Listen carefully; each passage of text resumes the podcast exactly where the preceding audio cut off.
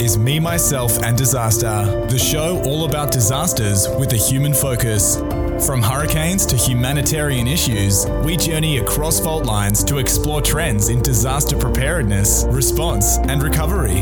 Over to you, Josh and Andrew. Hello, and welcome back to Me, Myself, and Disaster, the show where we talk all things disaster with a human focus. Today on the show, we've put together the best of season three with the insights to prepare you for the year ahead. We spoke to so many great guests this season, and trying to decide which segments to include was really tough. But here it is a snapshot of season three on me, myself, and disaster.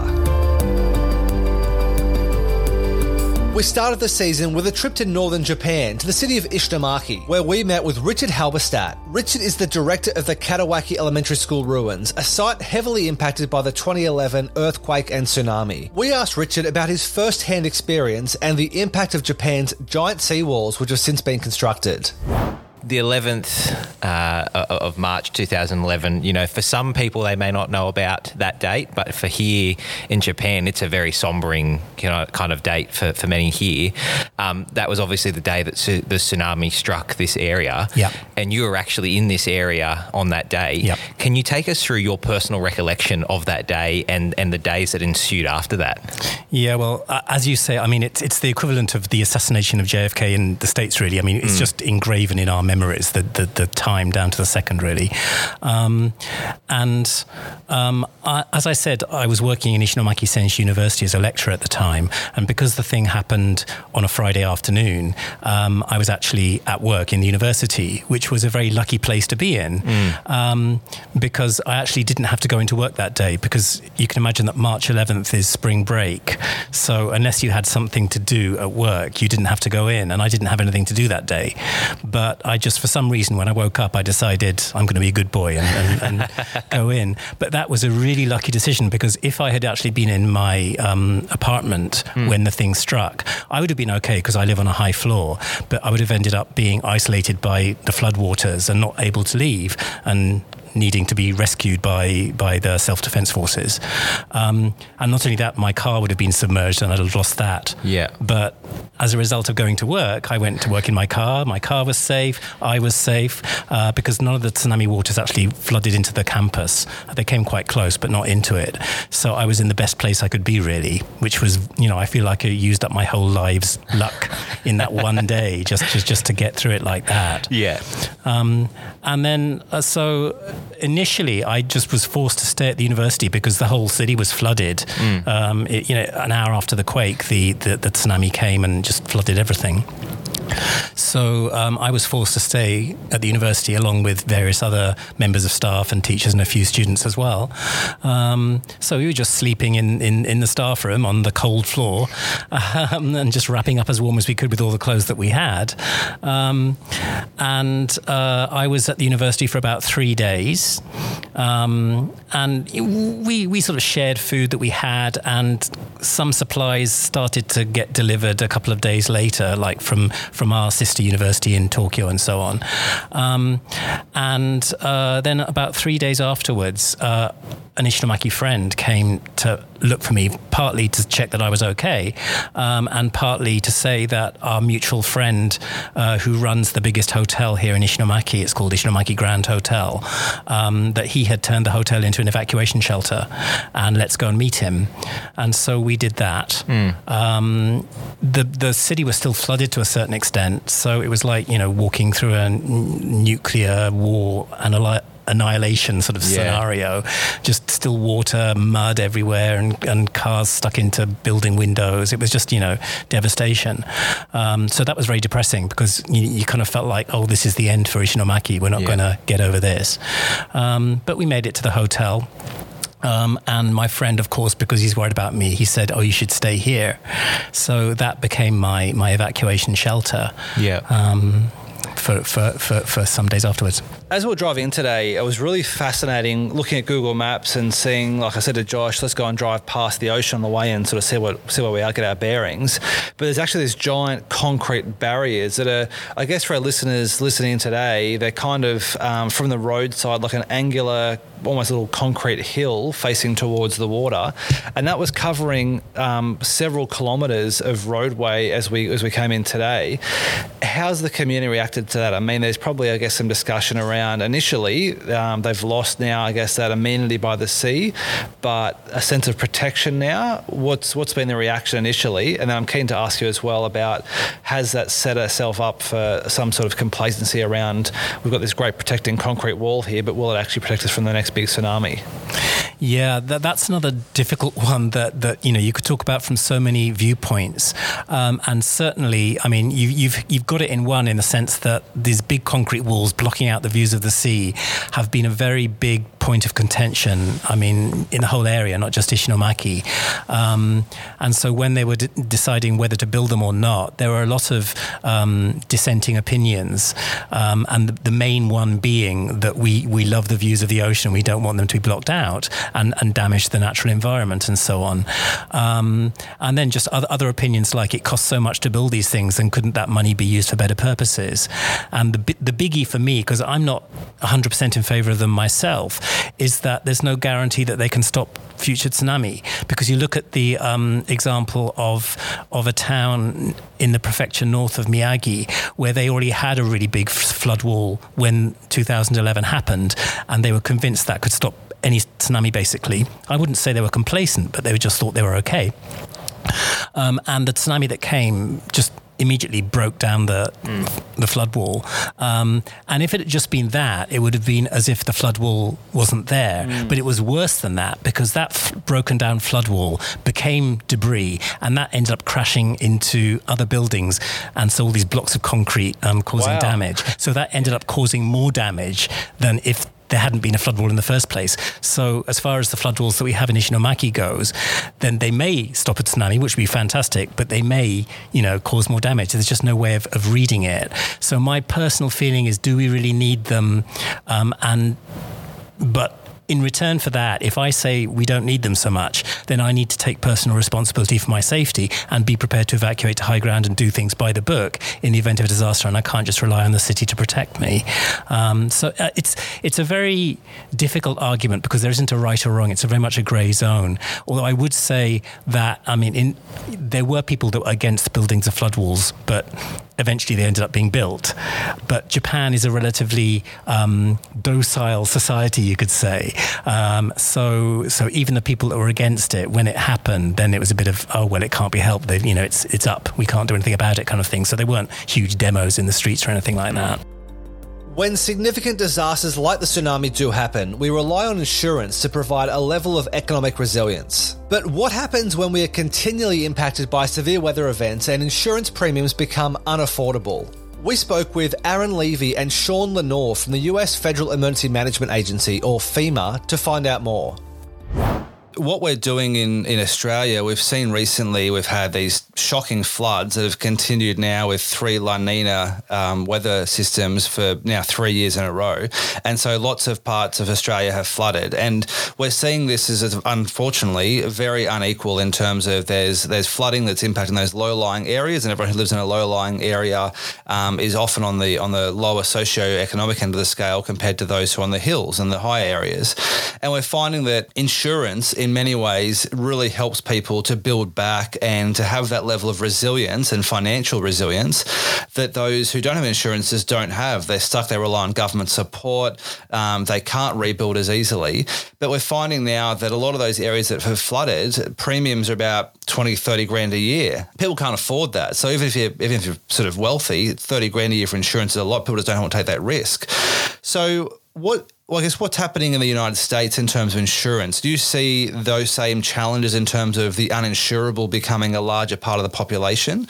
And how do we work with those communities that can't get insurance to actually build their own resilience?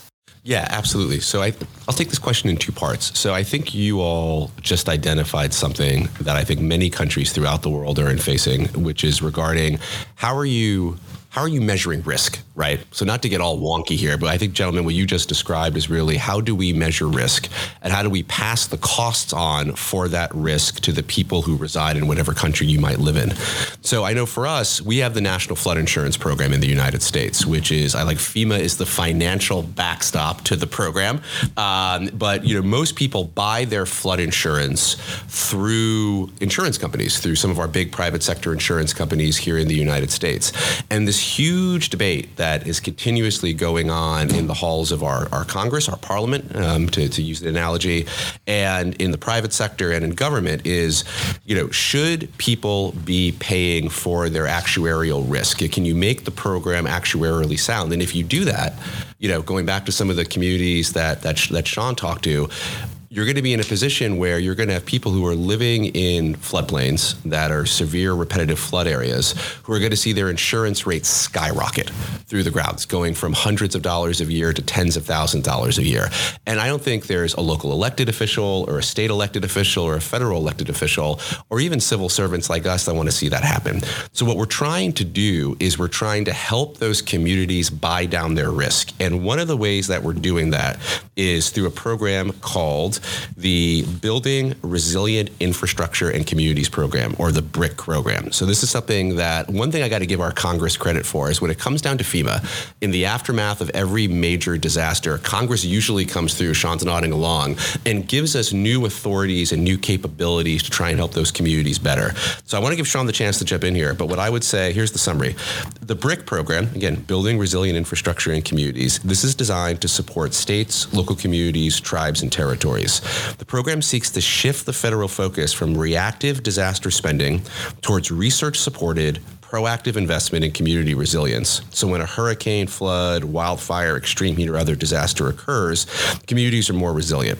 Um, BRIC incentivized mitigation investments that reduce risk and increase mitigation, including expanding the use of insurance to manage risk through funding mitigation projects, particularly ones that reduce risk to infrastructure. And just for example, in, in fiscal year 2021, um, 360 applications were selected, totally totaling $65.7 million across 53 states states and territories. And that's just the beginning. Um, in this last fiscal year, gentlemen, we're due to distribute hopefully up to 2.3 billion. So again, not an easy answer for the insurance problem, but what we're trying to do is use these new funding and new authorities that our Congress gave us to help those communities buy down risk. Yeah, and I think, you know, Aaron, to your point, when we talk about, you know, what I'll, I'll, say what assistance were provided, what tools and resources were provided uh, by Congress and in our country. You know, I want to focus on the, the FEMA Flood Mitigation Assistance Program. Um, this this program annually will provide an alternative revenue for communities in the Build Back Better. Um, this is going to include 3.5 billion in funding over the next five years being available, and within the Infrastructure Investment and Jobs Act, this not only increased the yearly assistance funding, it went from 160 million dollars to 800 million dollars uh, in annual funding. Uh, the flood mitigation assistance is a competitive grant program, but it provides the funding to the states, to the local communities, and federally recognized tribes and territories to build back better at that $3.5 billion. Funds can also be used, which is this is an important part, for projects that reduce or eliminate the risk of repetitive flood damage to buildings insured by the National Flood Insurance Program. So this goes back to Aaron's great point about are you living in a high risk community, high risk area, and what does that look like for projects when we want to know that from a mitigation perspective, we want to reduce the likelihood, or if we can, eliminate altogether the risk of repetitive flood damage uh, to our buildings. And that is with new building codes that FEMA has rolled out recently and some other initiatives. And really, the intent here in America, you know, I believe is that we prepare our communities and we want to enhance our communities because at the end of the day, you know, whatever incident it is is going to begin and is going to end at the community level. So from a federal government, the more the more that we can do to prepare our communities and provide them with the support that they need, the more resilient they'll be. Sharing information to those affected by a disaster is so important, and we were so fortunate to have former Qantas captain Richard de Crespigny on the show to discuss how he handled an engine failure on an A380 flight out of Singapore in 2010. So we all have this job around company brand and public messaging. And obviously for us as emergency managers, the trust that the community has in us is our gold. That's how we, that's our currency. That's how we trade because the next incident, if we don't have that trust, people won't listen to us. People won't follow direction and people won't take us seriously. So talk us through, Richard, because I think at one point you were actually um, you know, this notion of taking control of the situation and controlling the narrative. Because I think at one point you were actually told not to leave the airplane, and and and for for you, you know, it was almost like this spy novel where you took your hat and smiled confidently at the security guard and said, "No, I'm I'm walking off here, and I'm going to address my passengers." First of all, just two things. One is when you're in a crisis, as a general rule, when you think you've communicated enough, double it Yeah. because you haven't.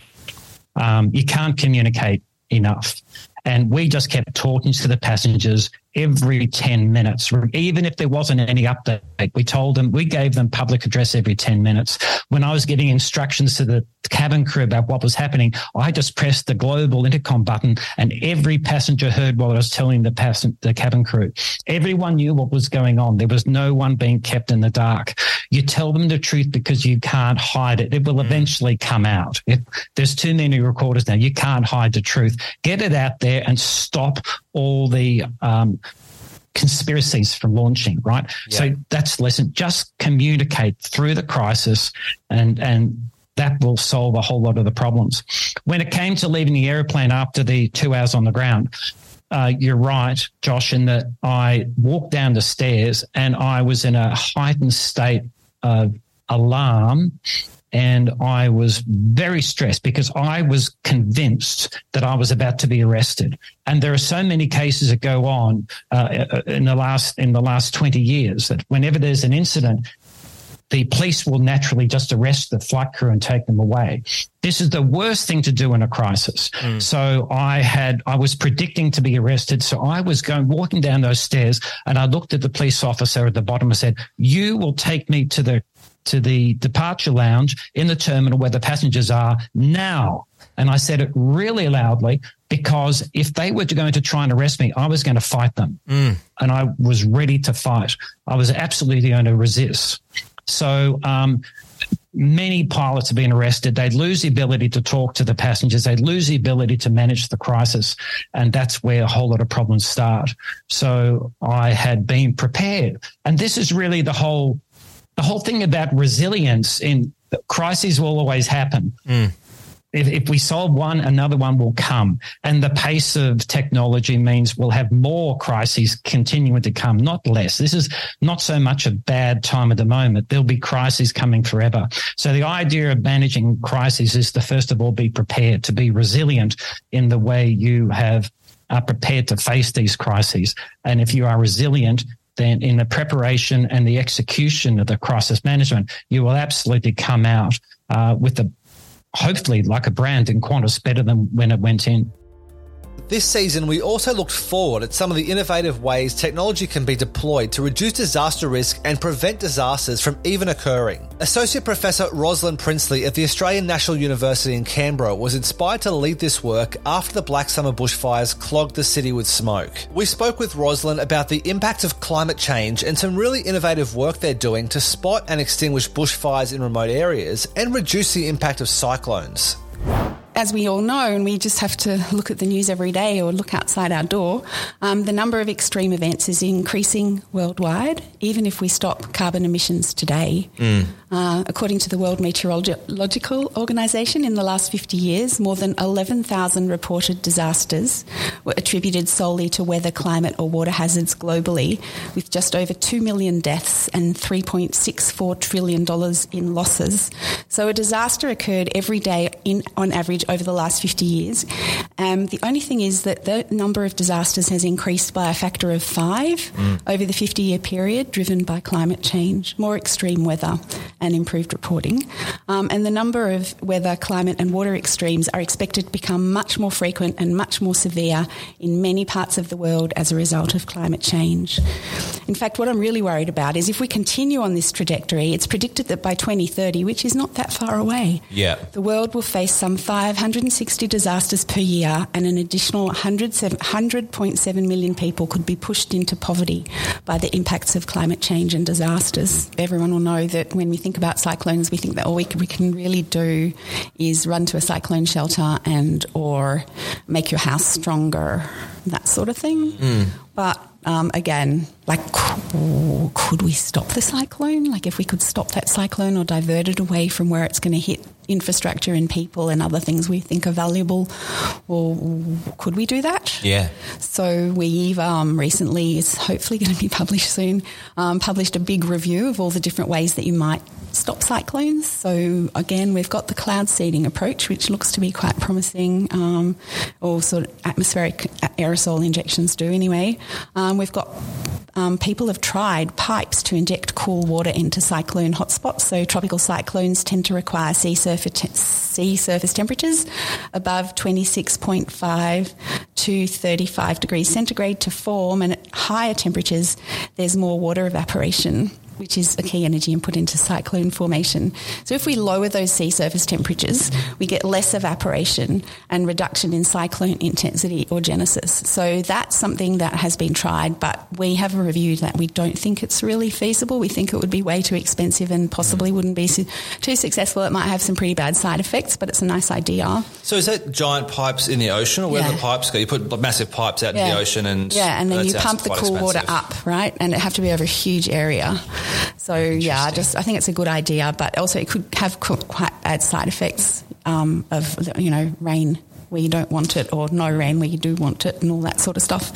So. Um, and then there's injecting particles into the upper atmosphere, um, which would heat up the upper atmosphere and cool down the lower atmosphere. That's possible. But we think um, atmospheric aerosol injections are worth looking at, and we're actually looking at them at the moment. So um, we have um, this amazing um, researcher who um, was the head of um, meteorology in Vietnam for a long time. Has now come here and done a PhD on cyclones, and we have her working with some of the world experts on. Um, aerosol injections and how they inter- interact with the atmosphere, working with her from over the world to try to look at how, what is the best way to interfere with a cyclone. And so it involves at the start a lot of modelling, so trying to understand how the cyclone works and where's the best place and time to intervene and what sort of effect you could have by intervening. But we think we've made a huge amount of headway in a short time. And um, again, there's that issue of, well, if we are successful, we really need that governance framework to be right. So much of the emergency management workforce around the world is made up of volunteers, and leadership in this space is so important. We spoke to Dr. Darja Kragt, a leadership scientist and academic with years of experience working with emergency volunteers, about how we can build volunteer leadership. A lot of volunteers in emergency management come from, I think we mentioned earlier, such diverse backgrounds. You've got people who are investment bankers and have like managing directors, and they've got a lot of leadership experience. And then you've got people who haven't got that experience. Yeah. They might work in sort of a different type of job where they don't manage people on a day to day basis. And all of a sudden they're kind of thrown in, often because the previous leaders quit, there's no succession plan, and they've got to step up and just take over the last person standing pretty much. So, for those sort of people, those people who really want to uh, take that step to, to be a leader of a unit or a brigade, what's your advice for people who have no leadership experience in the past? How can they kind of learn that skill of managing people at, I guess, a, a quick rate to become a, a leader and, and change the culture to be a positive one? Yeah, great, great question. And I think, you know, I would boil it down to the really, really basics, right? Because, you know, you don't want to start doing like big, bold things when this is your first time, maybe, and you're terrified or, you know, feeling a bit apprehensive about the whole thing. Um, so, very, very simple, right? So, there's two key fun, foundational leadership behaviors. Really, it all boils down in the end of the day to two key behaviors.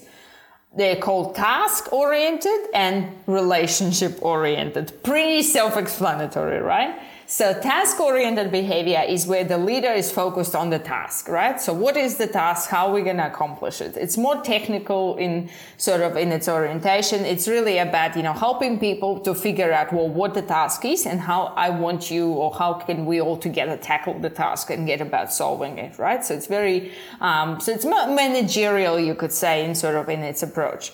Relationship oriented leadership style is more around relationship, building relationships with people, listening to people, understanding what people want, understanding what people's needs are, and so on and so forth, right?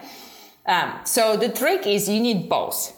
You need a good balance of both. And really, probably one of the hardest or one of the easiest sounding, but the hardest uh, areas in terms of application of this as a leader is knowing which one to use when and, and, and in which context and with which person, right? So if you're a new leader, you know, don't make it too complicated. It's, you know, it's already hard enough. Just remember you need task focus and you need people focus or relationship focus.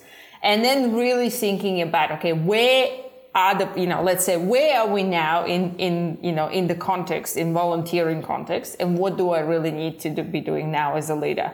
So very very simply in, in as an example of this if you are in uh, you know in a training session or on a social event in a unit and you know things are, are good uh, you know you should be focused on relationship building right? You should be socializing you should be talking to people and doing these sort of things. If you are on a fire ground and you know things are not going well or it's a real emergency, you probably want to be more focused on tasks. But even that is not like a hundred percent, right? You still need the, the form of other, but maybe to a lesser extent. Yeah. So often, people say that volunteering is dying. We spoke to Dr. Blythe McLennan from Natural Hazards Research Australia about the changing nature of the volunteer workforce in an attempt to better understand what's actually going on. There's been a lot of comment in the media, and many of our listeners have probably heard it this term that volunteerism is dead or there is a decline in volunteerism. Yes. Myth? Myth, because I uh, like from from my understanding, it's that we're transforming. It's not declining; yeah. it's transforming. What's your thoughts on that? Unpack, unpack that for our listeners. Yeah, okay. Really, really important and really good question. So, yeah, I'm with you. Volunteering is changing. So, if we are looking at formal volunteering, the way, you know, or coordinated formal volunteering affiliated with an organization over a long period of time, there's less of that kind of volunteering for mm. sure.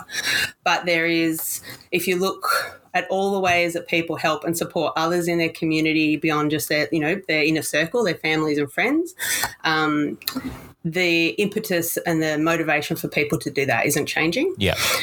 So it's the ways they're doing it. And that's one of the issues with youth volunteering. You look at people who are more used to that formal, kind of high commitment, um, as in commitment, as in um, staying with one organisation for a long period of time style of volunteering. Look to young people and go, they're not volunteering, they're not, we can't recruit them, but they are doing amazing things in different ways. So it's about broadening our understanding of what volunteering looks like. Mm. We do know people are busier too, like, and when it comes to, for example, young people, we look at the way they volunteer. I'll say not committed to volunteering, but you look at their paid work experience as well. Precarious, gig economy, a lot of mobility, a lot of competition. They don't stay with one employer for a long time. They can't. They have to mm. keep moving. Yeah. It's like, um, you know, you're like a shark. You keep moving or you die in the workplace more and more. Yeah. And volunteering follows similar trends. So yeah. it, it's, um, yeah, so we need to look at it differently yeah. and broaden what we see. We also do need to understand though that it's it is there's pressures on people's time and commitment. Yeah. And accessibility of volunteering. We've got more dual income households. That also means that grandparents are busier helping out, looking after kids, etc. We've mm. got commu- long commuting from people kind of in the outskirts of the city. Um, we've got young people moving out of rural areas to get work and study in cities, etc. All of these things are impacted, but I, I, don't think it's in decline. Uh, you'll see media reports saying things like school committees and sports clubs are struggling to find volunteers, and they speak about declining social capital, which is yeah. a kind of connections between social connections between us. But I think we need to look outside of those traditional structures of volunteering and think a bit more innovatively about how people are contributing to supporting communities for sure. Yeah, that's a very persistent, sticky myth. Yeah. I, I think. there you go. Right here on Me, Myself, Disaster Myth Busted. Our final insight from season three was from a discussion with Dr. Albrecht Beck. He spent his career working for the United Nations and now has his own company, Prepared International. As the impacts of climate change hit communities disproportionately around the world, we look at disaster diplomacy and some of the work underway in the Middle East to improve collaboration and reduce disaster risk. This whole notion of disaster diplomacy might not be something that's really kind of a known topic for people working in the domestic space in the Asia Pacific in in in kind of emergency management. But when you look at that international scale, obviously disaster dis- diplomacy is a is a really big kind of topic, and it's something that y- yourselves are obviously experts within. And I was reading an article that really started to unpack the importance of trust in this space.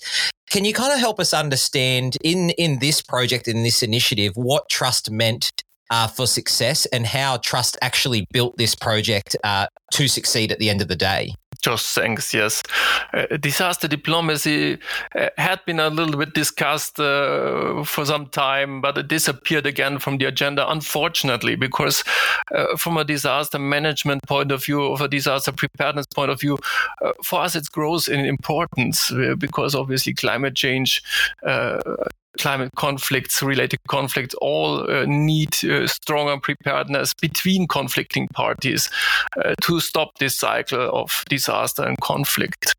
And as you mentioned, uh, I also see it same way. Trust is absolutely important. If you mm. cannot build trust, uh, a real cooperation, a longer term cooperation with real effects will not be possible simply. Uh, in the dialogue uh, between Israel and Palestine and Jordan, obviously, uh, was no trust in the beginning existing between the parties. Too, too much has happened uh, between all uh, involved, uh, and especially also why would a disaster manager start cooperating if he's uh, threatened by legal consequences by his own government? So there must be a, a real strong trust existing before that is not uh, developed. That cannot happen. So there was the importance uh, in the beginning we did who built trust obviously between the, the facilitator of this dialogue and the individual parties, which was my, uh, myself as part of the UN in the beginning. And there we, we saw uh, the trust was both coming from uh, uh, neutrality uh, that was uh, seen in the facilitator, but also it was important to be shown as one of them, meaning a disaster manager, somebody mm. who has a technical knowledge, who works with them on technical improvement that really can help them.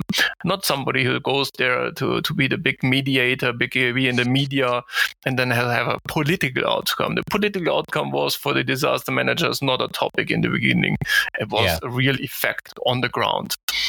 And the other one was obviously the trust between the parties, which was even worse and more difficult how should this start? And there it was important that uh, we had a lot of individual discussions with actors, making sure that the political uh, field was not referred to in the meetings, that politics went really out of that, and that they could all see uh, that there are people who mean it for real. In that case, it was very important to, to, to have an Israeli counterpart who really uh, reached out to the Palestinian side and uh, was for them credible in being interested that something changes. So that mm. made a real di- difference in that case. And another point was, in fact, uh, with all these different trainings, uh, participation in foreign projects, and so on, they simply became a lot used to each other. So uh, we had times where the Israeli and the Palestinian counterpart were at least once a month traveling together. So they were a little bit getting accustomed to each other, learn to know yeah. uh, the person behind the flag, meaning the real private person. And that over the years was very important to build this, to make sure they stay together.